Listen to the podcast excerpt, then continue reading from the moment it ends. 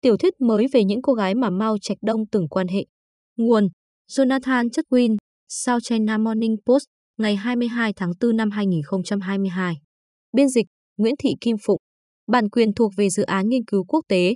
Dưới đây là bài bình luận về cuốn sách sắp xuất bản Forbidden City, tạm dịch là Tử Cấm Thành, của Vanessa Hua. Giống như hộp đựng trong hộp và câu đố trong câu đố, đây là cách nữ nhà văn người Mỹ gốc Hoa mô tả bản đồ Bắc Kinh cũ. Nằm ở trung tâm của các ô vuông đan xen vào nhau là Tử Cấm Thành, nơi hoàng đế cai trị và sinh sống. Các sảnh hành lễ được xây dọc theo lòng mạch chạy từ bắc xuống nam, đi xuyên qua trung tâm thành phố.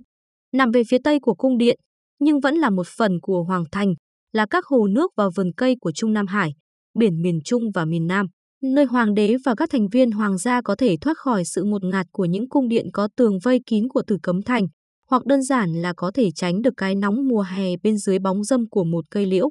Năm 1949, nhà lãnh đạo mới, Mao Trạch Đông, chuyển đến cư trú tại Trung Nam Hải.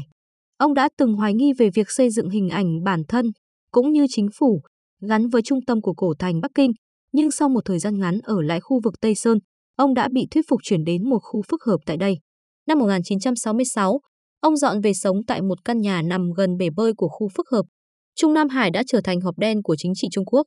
Đằng sau những bức tường sơn son cao ngất của nó, các thành viên cấp cao nhất của đảng đã sống và làm việc, vượt ra ngoài tầm nhìn và sự soi mói của dân thường.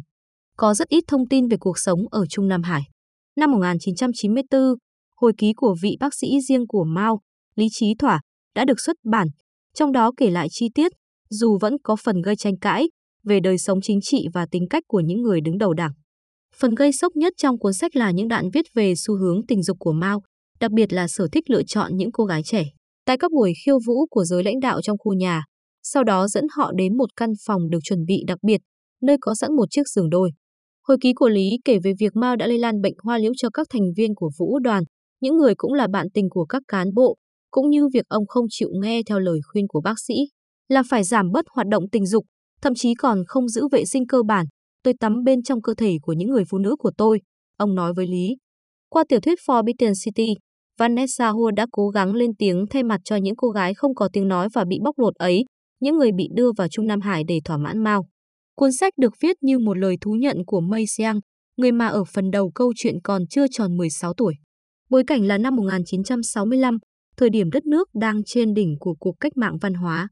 Mây được chọn tham gia một đoàn ca múa cách mạng ở Trung Nam Hải, và chẳng mấy lâu sau, cô đã được chủ tịch chọn. Không ai trong số các nhà lãnh đạo trong tiểu thuyết được nêu tên và được đưa khỏi sàn nhảy sang căn phòng bên cạnh. Mây nhanh chóng trở thành bạn tâm giao của chủ tịch, bị vợ ông ta, Giang Thanh, hay phu nhân, nghi ngờ, bị các cô gái khác trong đoàn văn công ghen ghét và bị cuốn vào vòng xoáy mưu đồ của thời đại. Câu chuyện của Mây được hồi tưởng lại vào năm 1976 khi cô đang ở San Francisco, gây xúc động nhiều nhất là bởi những suy tư cá nhân của nó, sự lo lắng của thiếu nữ khi nghĩ về gia đình mà cô bỏ lại ở quê nhà, cảm giác bất an sâu sắc của cô về vị trí trong vũ đoàn và sau này là về mối quan hệ của cô với chủ tịch, cùng nỗi sợ không gian kín ngày một lớn hơn.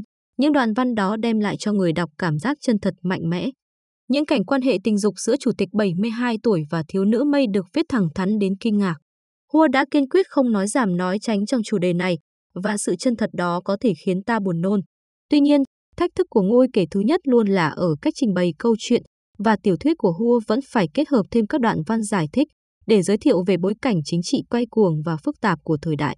Được trình bày dưới dạng đối thoại hoặc độc thoại nội tâm, những đoạn giải thích này đã giúp câu chuyện được ngắt quãng, kéo người đọc ra khỏi thế giới cảm xúc từ trải nghiệm cá nhân của Mây. Hua viết trong phần ghi chú của tác giả rằng tiểu thuyết sẽ nở hoa nơi những tư liệu chính thức kết thúc. Nó là một lời khẳng định rằng Forbidden City gần như là sự thật, bất chấp những thách thức của việc kết hợp giữa cá nhân và chính trị, khiến người đọc phải suy ngẫm về thực tế cảm xúc của những trải nghiệm đã cho thấy rằng quyền lực tuyệt đối sẽ suy đổi đến mức nào.